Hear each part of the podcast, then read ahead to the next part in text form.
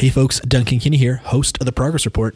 Today we're speaking with Ophelia Black, a young woman who lives in Calgary and who beat the UCP in court to at least temporarily continue to take a treatment of safe supply hydromorphone that has absolutely turned her life around. She has an incredible story, and I'm really happy that we got to sit down and have an extended conversation with her. I mean, when I was 22 years old, I was a fucking idiot. Uh, and I was an idiot who hadn't gone through nearly the same amount of terrible shit that Ophelia has had to go through. And then also, she's come out of it and is able to talk about it so cogently, so clearly, so effectively. I'm really excited for that conversation. But also, we are still a member of the Harbinger Media Network, and I would like to recommend the latest pod from Justin Brake at Berry Grounds. In his latest episode, he digs into the details of a wind to hydrogen company that's owned by a billionaire that is trying to develop a project on the Port au Port Peninsula. The trouble is, of course, is that many of the locals, most of them indigenous, are pushing back against the project. And like many industrial projects before in Canada's history, this privately owned company, owned by a lobster billionaire, John Risley, is criminalizing indigenous land defenders. Justin Brake is a very solid journalist who you may remember from the time he got arrested by the RCMP when he was covering another indigenous land defender action at the Muskrat Falls Hydro Project in Labrador, I'm so glad he's a part of Harbinger. Give his latest pod a listen, it's really good stuff.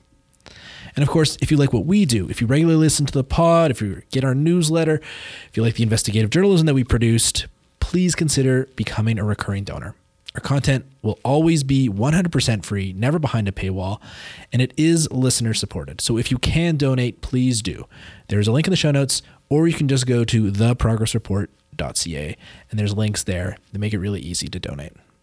Now, on to the show.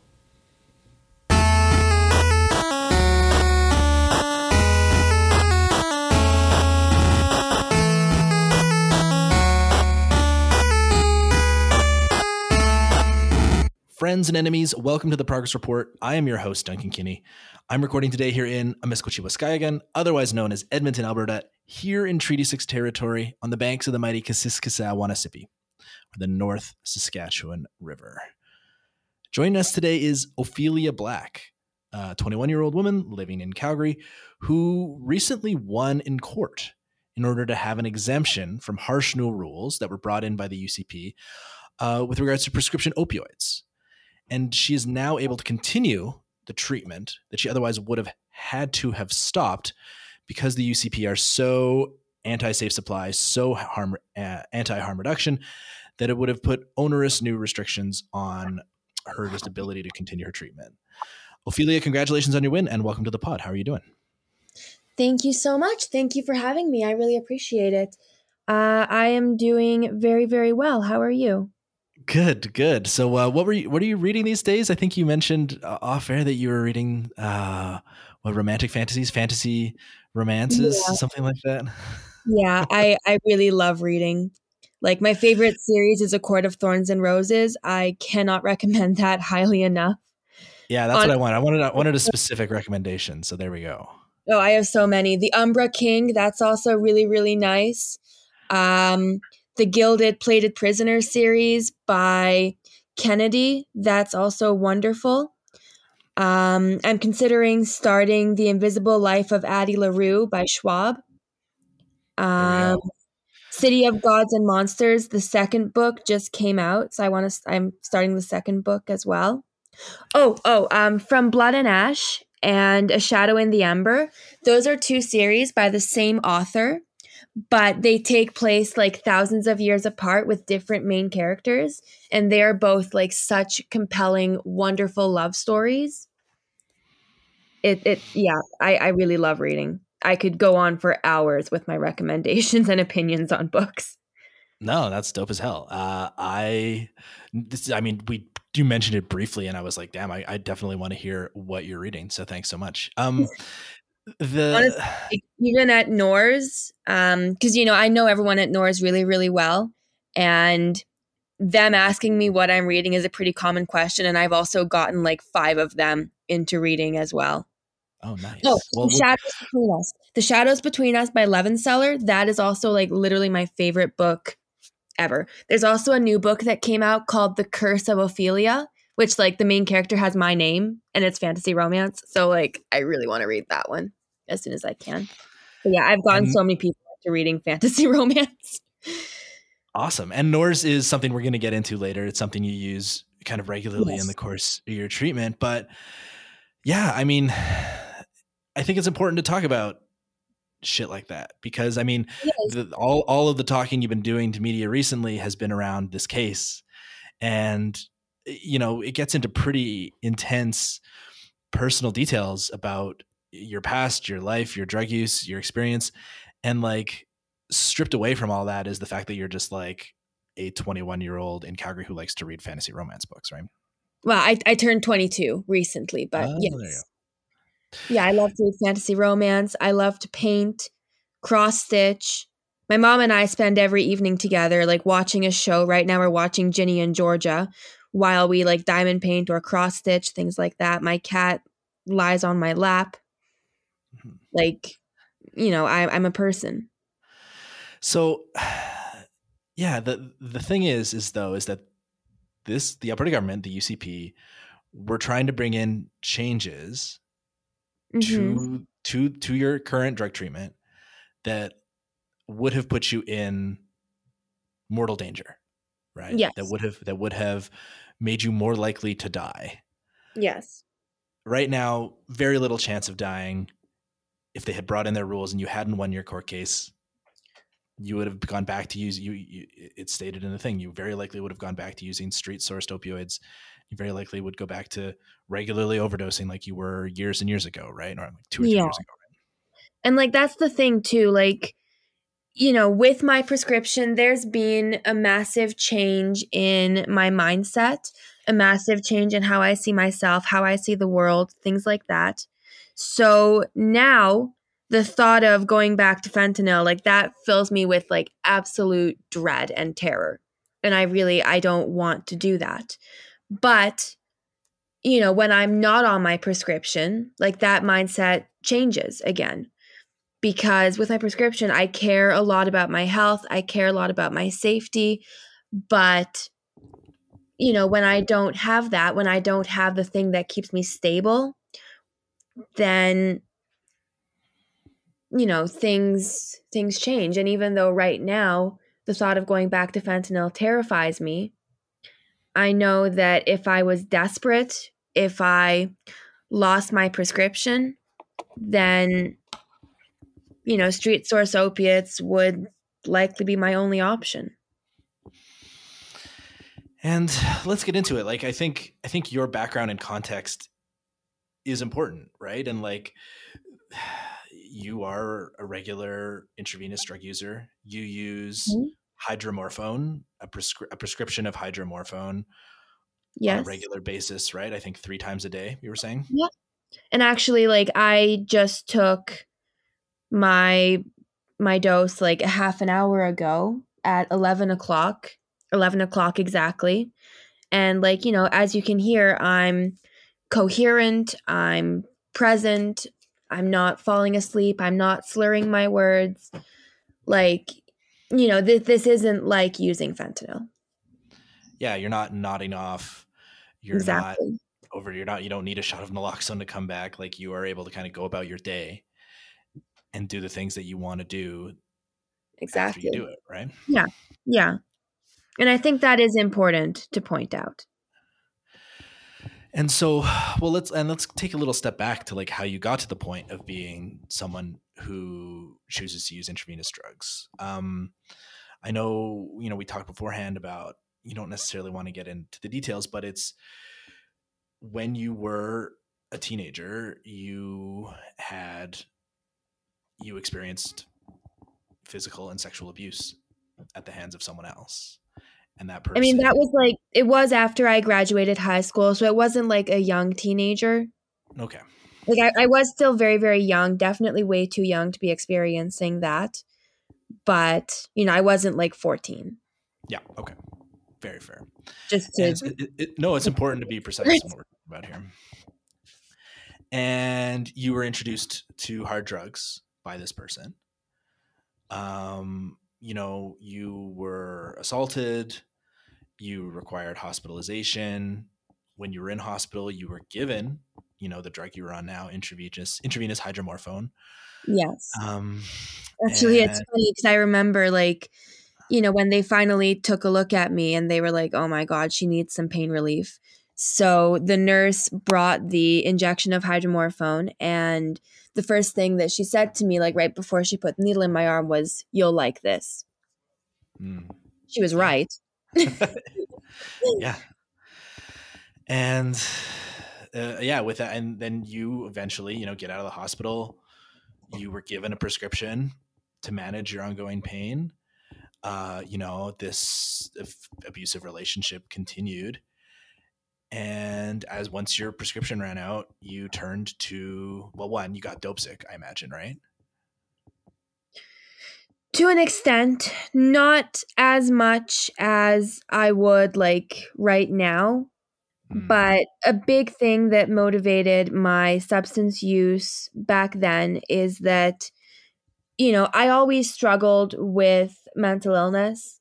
Like for the first 18 years of my life, I didn't know what it felt like to actually be happy. You know, I experienced a lot of anger, I experienced a lot of sadness, I experienced a lot of like just feeling nothing, feeling numb Mm. but I didn't know what it felt like to actually be happy. And that's not because there was anything in particular wrong with my life. My brain just, I guess, doesn't release those neurotransmitters by itself. I, I don't know. But, you know, there was like basically a perfect storm of situations. Like I was in a relationship before that that was really, really good. I cared about that person a lot, but I basically used him in place of medication. And you can't give someone the role of being your medication. That's not fair to them at all. So, you know, that relationship ended. Then COVID started, and I couldn't even throw myself into my work to avoid feeling it. Um, things started to get really, really complicated. It was like this perfect storm of terrible overwhelming, difficult situations. And, you know, I, I, I just wanted to die. Like between my mental illness and between everything that was going on in my life, I really just wanted to die. And I knew that a lot of people have died from using intravenous opiates. So I thought that, you know, maybe that would kill me. I hoped it would.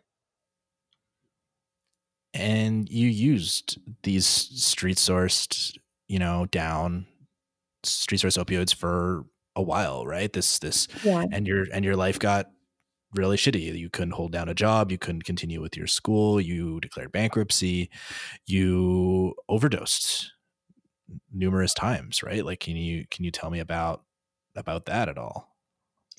Well, the thing with um with overdosing is that you know, there's a lot of things that you can do for harm reduction and you know, I, I know a lot of those harm reduction things now, but when you're using fentanyl, when you're using street source opiates, harm reduction helps, but to an extent, because of how unpredictable the drug supply is, you know, it almost doesn't matter how many harm reduction measures you're using because there's no way to know what you're actually getting. There's no way to know, you know, there might be fentanyl in one part of what you get, but not as much in another part. So then you can measure out the exact same amount, but it's going to be way stronger.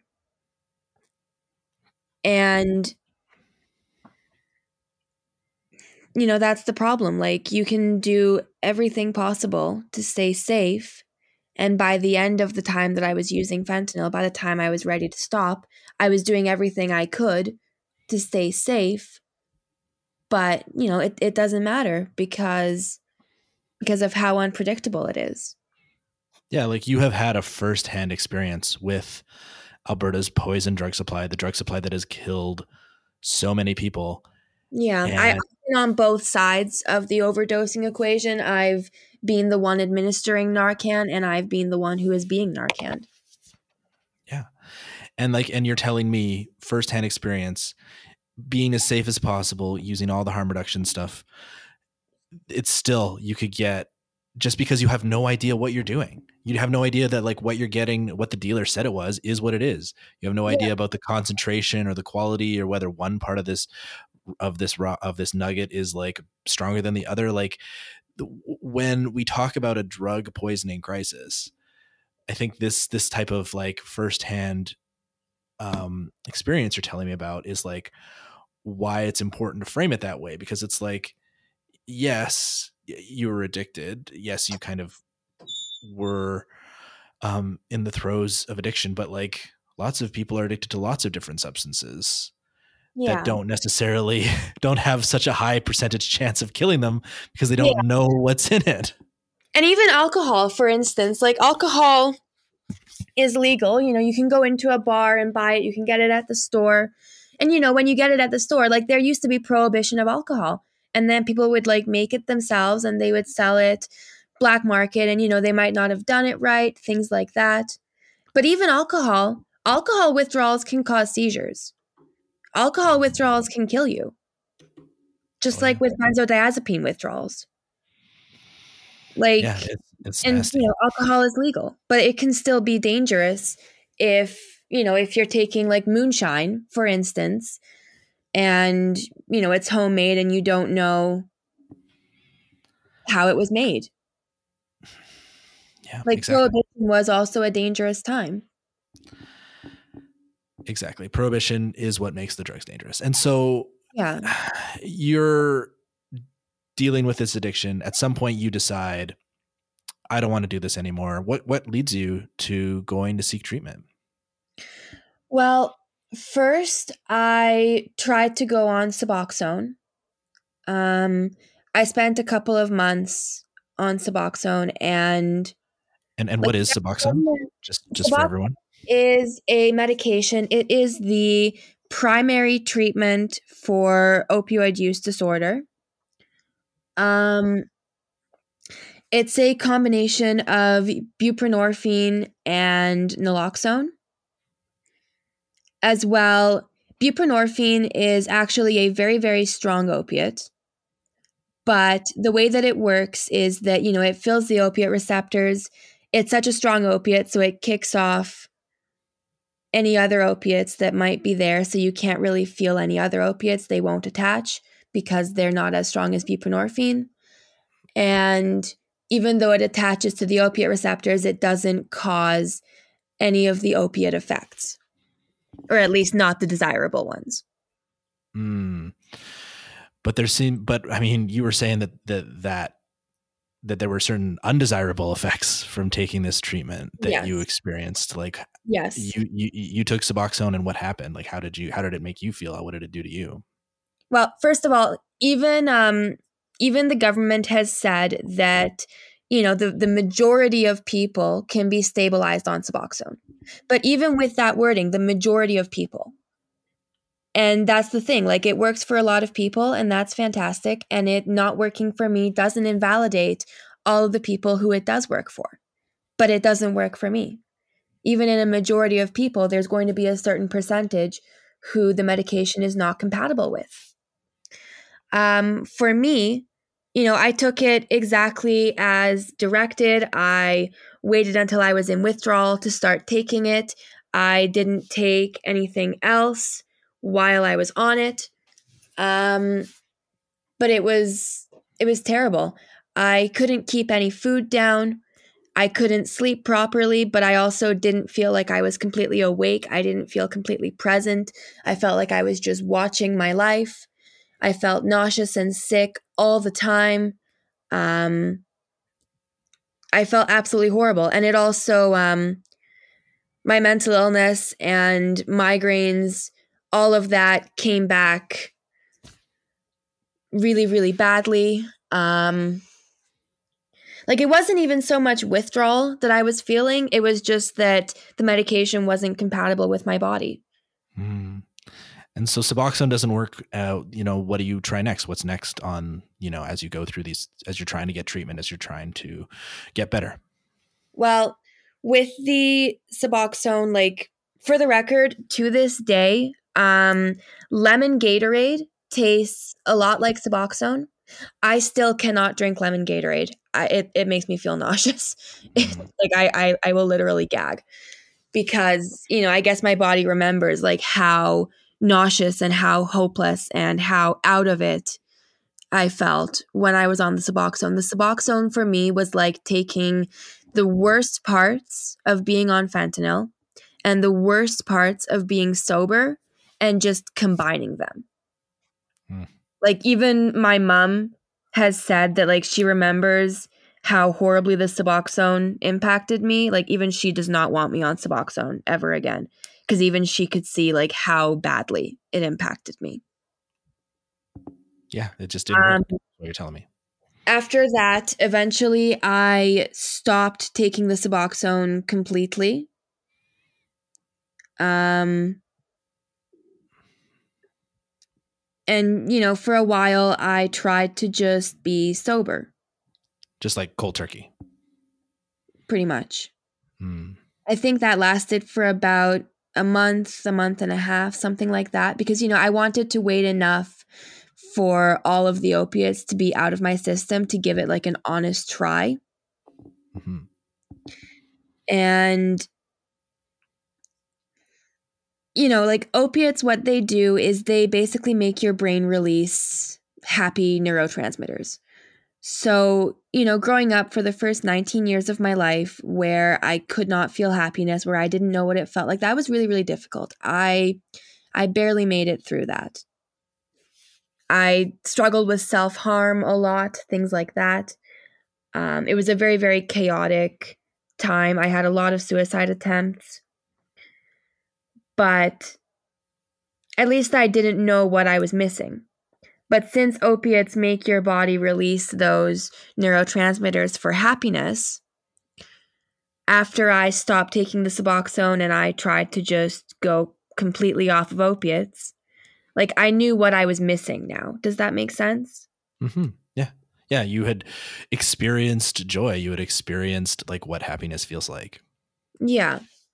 And it was just like, it was even worse because, you know, now I knew. Mm-hmm.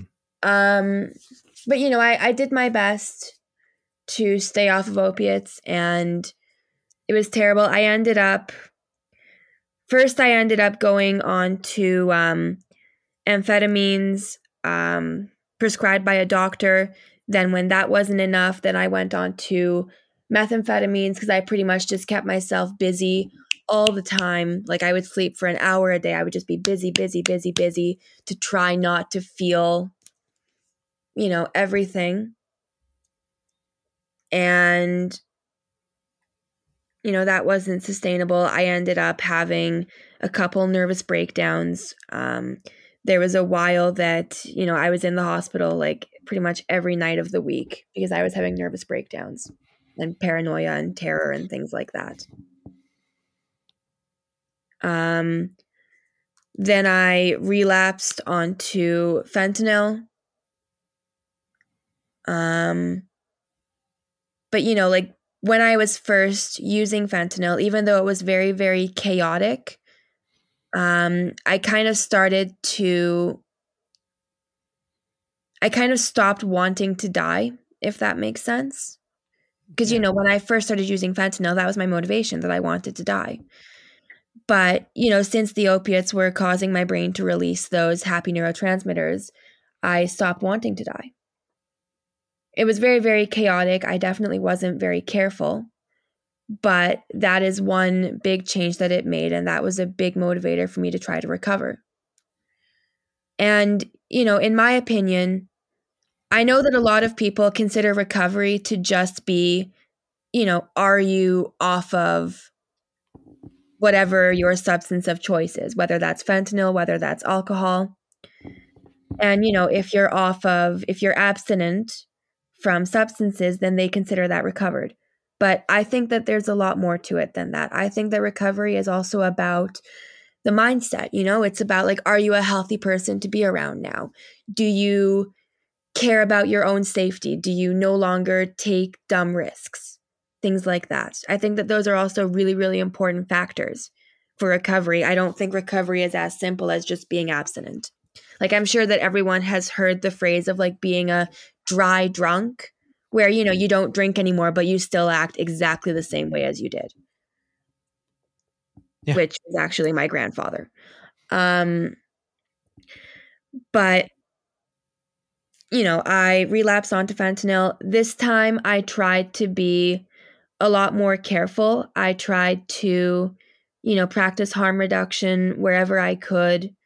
I didn't have any more overdoses at that point, but I knew that it was only a matter of time because, you know, using fentanyl is really, really dangerous.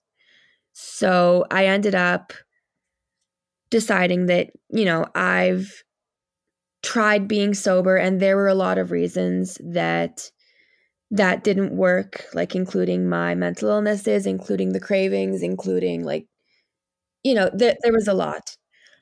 Um i tried suboxone. That didn't work. Like i i couldn't go through my life being physically sick all the time throwing up all the time feeling very out of it having headaches things like that. And I thought to myself, you know, maybe there's a middle ground here.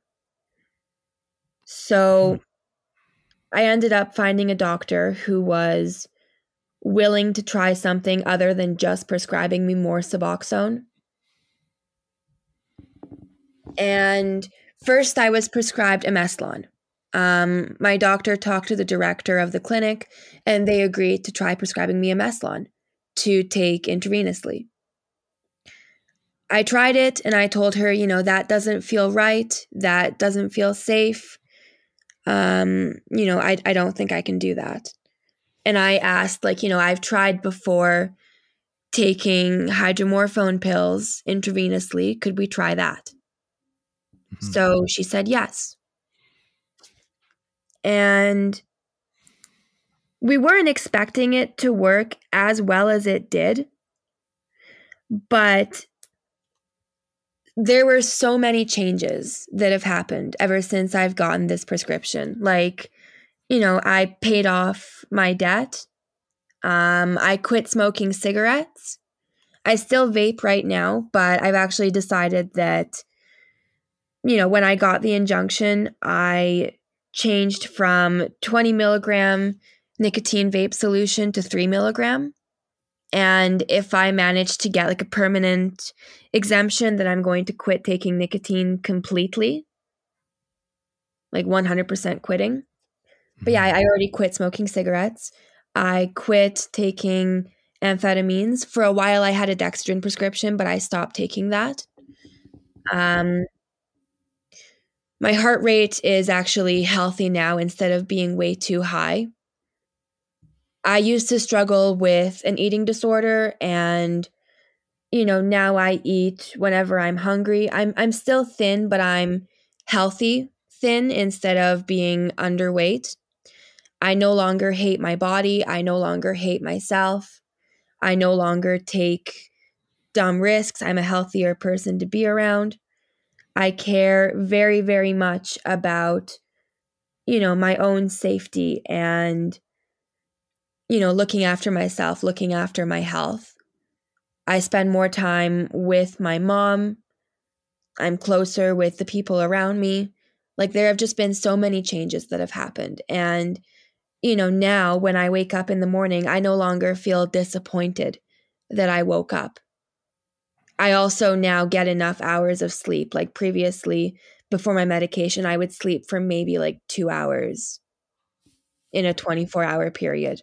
Whereas now, with my current dosage schedule, I fall asleep around midnight and then I sleep until like six, seven in the morning. And so, all of this positive, all of these positive changes in your life, feeling like a human, more even. I, just, I, don't want to go There's, on for like 15 minutes. but, but no, but yeah, like you're doing better. It sounds yeah. like you're doing better. Yeah. And all of all of all of the positive in the changes in your life kind of stem from the fact that you have access to a safe supply, a, a prescription of hydromorphone you take on a regular basis that like essentially everything everything positive in your life is flowing from your ability because uh, uh flowing from your ability to like take this treatment it the treatment basically provides like a foundation you know mm. a mm-hmm. foundation of stability And it's allowed me to build a life on that foundation. Actually, while I was like really, really depressed and like while I was struggling with, you know, various substances and things like that, like I didn't read. I didn't cross stitch. I didn't paint. All the things that I enjoy doing now, you know, I didn't do those things. Like the last time I read was when I was in like fifth grade. And I used to love reading when I was a kid. But then when my mental illness got really bad, I, I stopped doing it. And it feels so great now that I'm reading for pleasure again. And then the UCP government introduced new regulations around your treatment. Yeah. I, think and back also, in the fall, like, right? I've been on this treatment for two years. Mm-hmm. Two years now. That's a long time. I also have not had a dose increase in over a year. Even a month ago, I was offered a dose increase. It's like, you know, my prescriber even said, like, you know, gosh, it's it's been a long time since you've had a dose increase. Like, are you sure that you don't need more? And I was like, yeah, I'm sure. I don't want more. And so back in the fall, the UCP government introduces changes October. to how to how October, yeah, to how prescriptions like to how prescriptions like yours would be handled. They essentially yeah. they were they were micromanaging how you know you and the like 30 or 40 other people who have similar prescriptions were able to access your treatment. Your treatment regime would essentially be dictated by you know some guy sorry was that it would be destroyed, not just dictated, but destroyed. Yeah, they wanted you to take it. They wanted you to take it in person, in front of a, a doctor or a nurse at a specific location downtown. You know, you don't live downtown; you live out near Spruce Meadows. Yeah, very uh, far away from downtown. You know, where whereas uh, you know nothing had changed with regards to your treatment. You had been taking this um, your hydromorphone regularly. You there had been no issues with your treatment between you and your doctor, and all of a sudden the UCP say we're going to introduce all these new uh, measures and regulations because the reason they gave or the reason they give is because they're worried about diversion, right? They're worried about the drugs that you're using to stabilize your life and to get healthy. They're worried that some of those drugs might up onto the street. That's the reason they give officially. I mean, my own personal reason is that they just the UCP government hates people who use drugs and wants to see them suffer and that these measures are incredibly vindictive. But again, that's just my own personal statement. You don't have to necessarily follow on that one. But like these measures get introduced in October and how do you feel? Like what is the first thing that you comes to your mind when you start learning about these changes that are coming? Terror, sheer abject terror like I have never felt before in my life and I've been through some really, really scary situations. Terror that the government was going to take away the thing that was helping you stabilize your life, right? Exactly. And I mean, you know, maybe one day I will be ready to go off my medication. I don't know. Like, all that matters to me is that I am healthy and happy and able to build a life. You know, that that's what matters to me. Whether I do that on my medication or whether I do it off. But maybe one day I will be ready to go off this medication. But that has to be my decision. It has to be something that I'm ready for. And, you know, with these new regulations that the UCP wants to impose, um, there's a lot of reasons that it would cause a lot of damage. I have worked really, really hard to come up with the perfect schedule for taking my medication. And, you know, the clinic where they want me to go in order to take this medication, you know, it, it has certain open hours. So my schedule right now is I take 24 milligrams at 11 o'clock. I take 20 milligrams at 8 p.m. And then I take four milligrams when I wake up around, you know, six, seven in the morning. And you know, the the clinic that they want me to go to it closes at 6:45. It opens at around maybe 8 a.m., something like that. So it's actually Mhm. closed for two out of three doses that I take. Um, and as well, you know, if if I was to take the evening dose at like 6:45, 6 p.m., well, 6:30, not 6:45, but you know what I mean. If I was to take it early, the issue with that because my schedule used to be 9 a.m., 6 p.m., and then 3 a.m. But the issue with that is that if I take the dose at 6 p.m. or 6:30, then I get tired way too early. So then, you know, 9, 10 o'clock, I will be trying my best to stay awake. And then by the time it's like 11 o'clock, by the time it's midnight, by the time it's actually time to go to sleep, I'm completely awake and I can't go to sleep. Mm. So then, you know, I would be awake all night, or I would have to wake up at 3 a.m. to take the next dose. And then, you know, after my 9 a.m. dose, I would fall asleep because I wouldn't have been able to. I always slept enough hours. I was always well rested ever since getting my prescription, but I wasn't always sleeping those hours at the right time. Whereas now, with taking my dose at 8 p.m., now I get tired at 11, I fall asleep, I sleep until 6, 7 a.m. Sometimes I even go back to sleep after 6 or 7 a.m. after I take my 4 milligram dose. But the clinic isn't open for that. So I wouldn't be able to take the doses at the right time. I would go back to not being able to sleep at, at night. And I would go back to not being able to, like, I do skip the dishes with my mom to make money. 6 p.m. is the dinner rush. That's when you make the most money. I wouldn't be able to do that. We wouldn't be able to, you know, make money that way. And I, I do need money. Yeah. And so, you know, you, learn about these changes, you get a sinking feeling in your stomach, you are terrified, but you don't just be like, you just don't, you don't just take it. You actually end up hiring a lawyer Mhm. and taking the government to court. How did all that come about? Well, you know, the thing is is that like again, there's there's a lot of reasons why these new regulations don't work. Like it's the open hours, it's if I was taking transit to go back and forth, I would be spending 12 hours a day on the bus just going back and forth. I wouldn't be able to go to school. I wouldn't be able to have a career. And those are two things that are really important to me. The government has said that you know, they will pay for a taxi to take me back and forth, but that's still 4 or 5 hours a day spent in a taxi. That that means I wouldn't be able to go back to school. That means I wouldn't be able to have a career.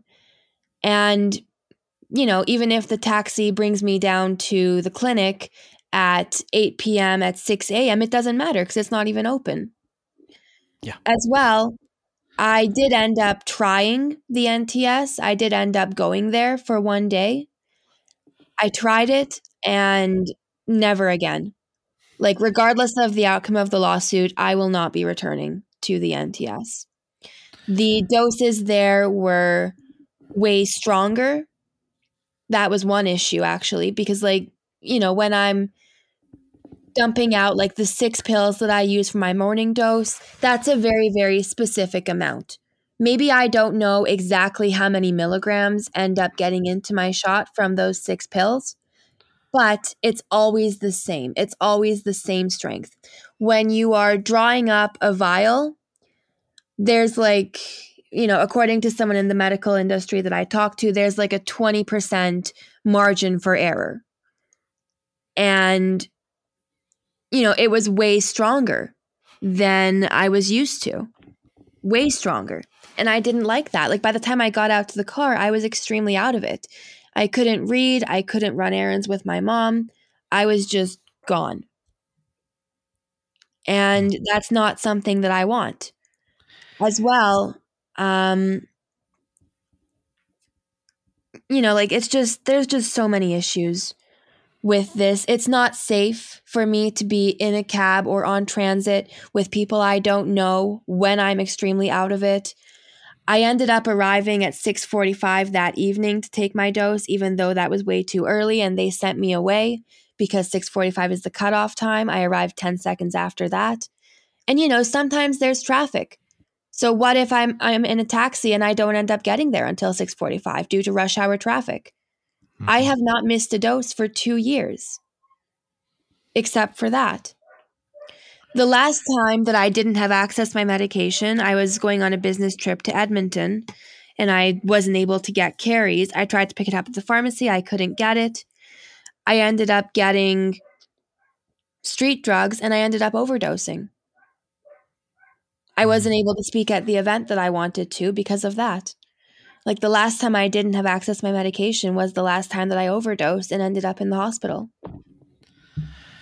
And so did you try and get an exemption? Like you you were like, "Hey, this isn't going to work. This this is yeah. clearly like I two of my three doses are like when you're not open."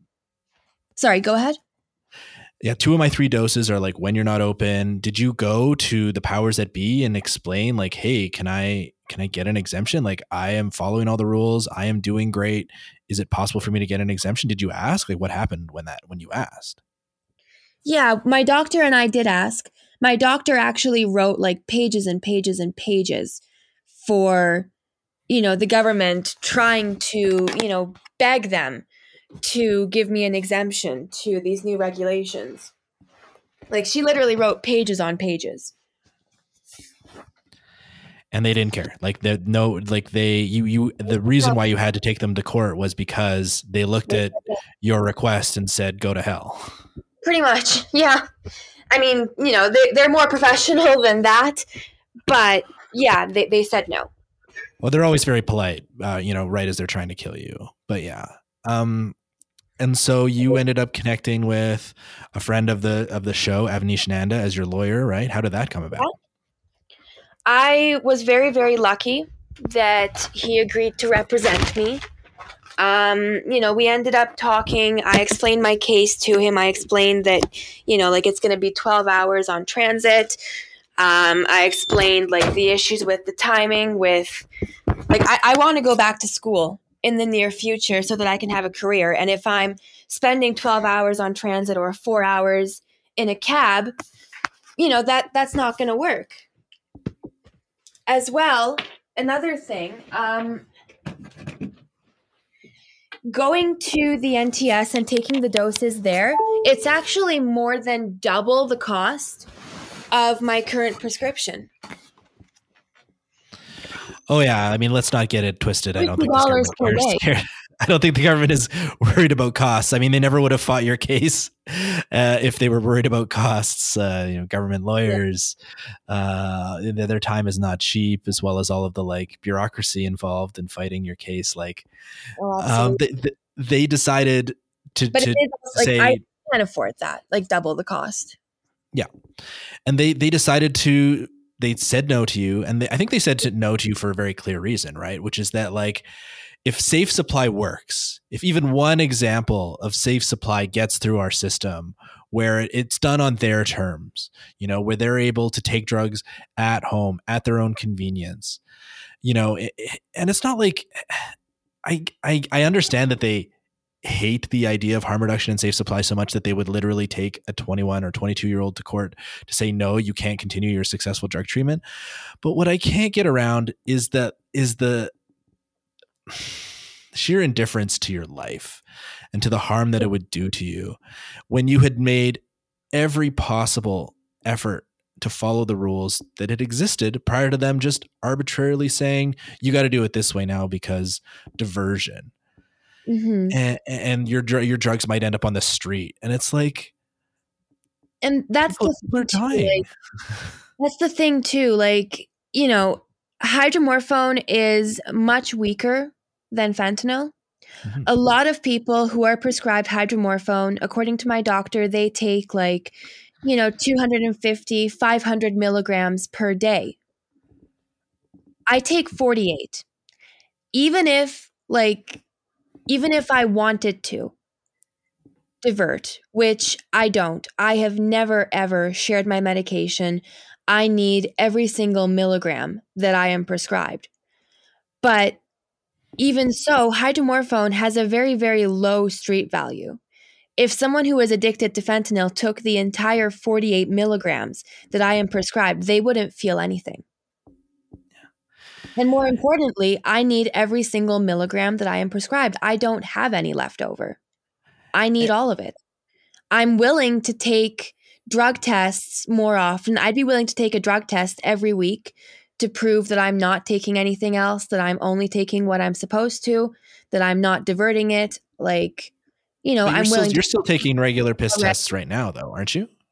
Yeah, yeah, I am. Yeah, just to, to prove that you're not worried, that to prove to the government and to the doctors and to everyone involved that you're not using street source opioids, that you're only using your prescription. Like yeah. there are already heavy, you're already on heavy restrictions. Like it, it is oh, not yeah. like the government just hands you a bottle of pills and says go nuts, right?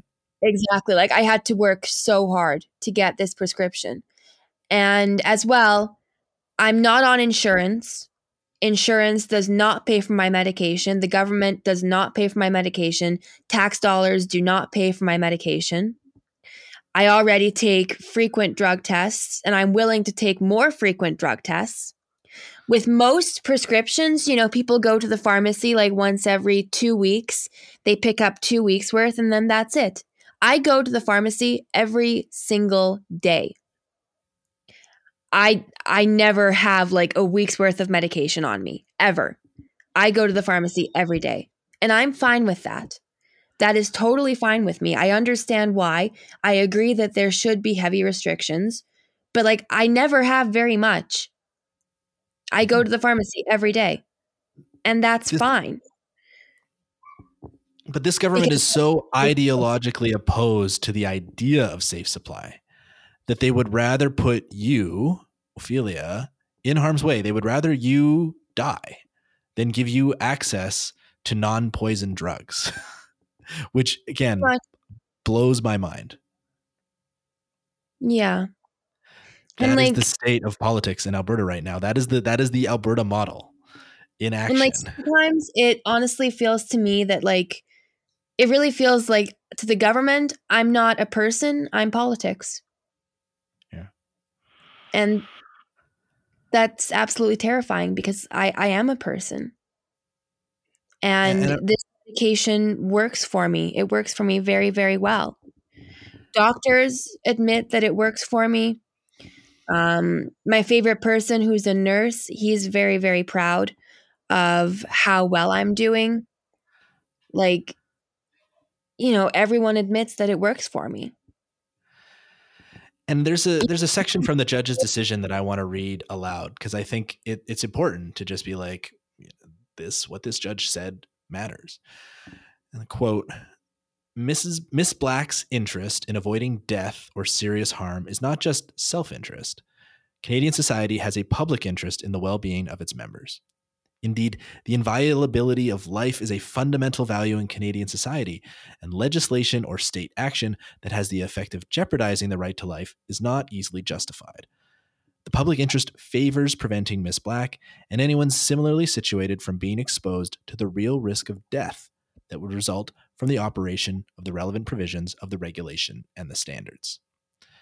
Ms. Black also contends that an injunction that would keep her and those similarly situated from consuming illicit drugs in the streets is consistent with the objective of promoting public safety. Like the judge just said, like your regular your government regulations are very likely to kill or seriously harm a 22 year old woman and the government is standing up in court saying, yes, I would like to continue with the things that are going to either kill or seriously harm this 22 year old woman. It is, it is boggling to me that those people wake up in the morning and feel that that is acceptable.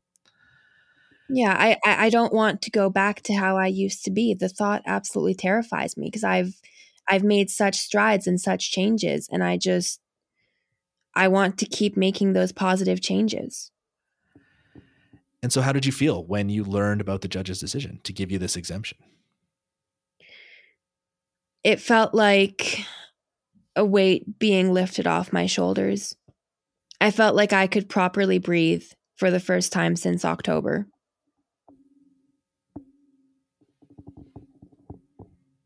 I, I felt so relieved. Yeah. I felt so But happy. But this is just a, a temporary injunction, right? Like what's the Yeah. status of the case right now? Well, there needs to be a hearing for a more permanent decision um, in regards to the prescription. So that's that's what's next. Um, and the government of Alberta could steal appeal as well, from my understanding. I I really hope that they won't because like, you know, this is a temporary decision. It's not it's not the overall decision or anything like that. This is just temporary. Um I really hope that they won't appeal. But, you know, I I don't know what their plan is. I honestly I kind of wish that I could like talk to some of them just like you know let them meet me let them see that like that i'm a person that i'm not hurting anyone and that i just don't want to hurt myself Yeah. I think it's what you've done is already extraordinary in in both telling your story and going to court and beating the government and showing the arbitrary, capricious, and like literally deadly decisions that the government makes with regards to its uh, its drug poisoning crisis policy. Like you are an important symbol of like how safe supply could work. And the government Yeah. is so against that that they would rather put you in harm's way than see you be have a successful life. And that yeah is just and like i am one person Yeah. i am one person who just wants to live and i've been on this prescription for two years now I, I've been on this prescription for two years. I've never overdosed on my medication. I take every single milligram that I'm prescribed, no more, no less. I have not had a dose increase for a year, and when I was offered a dose increase, I turned it down. I've never had a single infection. I've never had any health issues from this prescription. I am in excellent health even with NORS, because you know I call NORS every single time I take a dose. One of the things that I think is indicative of like you know how well I'm doing, whenever a new operator has been trained to work for NORS, Oh, can you just explain to uh, the folks who might not know what NORS is, what what Sure. NORS is? Yeah, so NORS is um it's basically a phone line. And the way it works is that, you know, when you're going to be taking any substances, um you know, you call them, you give them your address, and then you take the substances while you are on the phone with them. So then that way, if you have an overdose, if you have any kind of issue, they can dispatch paramedics to your location. So it's basically just like a safety net to, you know, keep you safe. Yeah. And every single time that I take a dose, I always call NORS. I'm actually, I know everyone who works there very, very well. I, I consider them like family to me. Um, but, you know, whenever a new operator is trained to work with NORS, they always make sure that I am the first call that that new operator will get because they know that I'm not going to overdose. They know that I'm safe. And by giving the new operator me as their first call, it's kind of a way for them to like, you know, dip their toes in the water, have that first call, but not need to worry about like dispatching paramedics the first time or anything like that. Because they know that I'm not going to overdose, because they know that I'm safe. Yeah, you're just super solid. You've done it hundreds of times now and have never had a problem. Thousands. Thousands, yeah. But- that is a that is a fascinating little insight into you know the system working Yeah. and even and the fact that- and even- case, like I had so many people who were willing to testify on my behalf. Like we didn't even use all the testimonies that I was offered because there were like 25 people who all said like I want to testify for you. Ewan, um, he's also a very important people in harm reduction, very important person in harm reduction. Ewan Thompson with each and every, yeah. yeah. Yes, exactly. Um, he has suggested that I start a blog on Substack. So, you know, if anyone's curious, if anyone has any questions for me, or if anyone wants to, you know, read about the lawsuit, read about harm reduction, things like that, um, I will be starting a blog on Substack and I can answer questions and whatnot there. As well, I also just want to say, like, to everyone who's listening, I know that my prescription is very, very unorthodox. I know that, you know, everyone is going to have opinions on whether I should be allowed to continue or not. But I just want to say to everyone who's listening, thank you so much for, you know, being open minded, for giving me a chance. I really, really appreciate that. And no matter what your opinions are, the fact that you listened to this, the fact that you gave me a chance, the fact that you heard what I had to say, that means so much to me. So thank you so much for that. Yeah, I'm so glad that you were able to come on. Absolutely. And you know, when the link to when the when the link to that Substack when that Substack is live, please send the link our way, and we'll we'll obviously we'll push it out on our socials. I will. Thank you. Thanks so much for coming on. Um, look forward me. to reading. Look, yeah, look forward to reading your Substack, and um, you know that's all for now.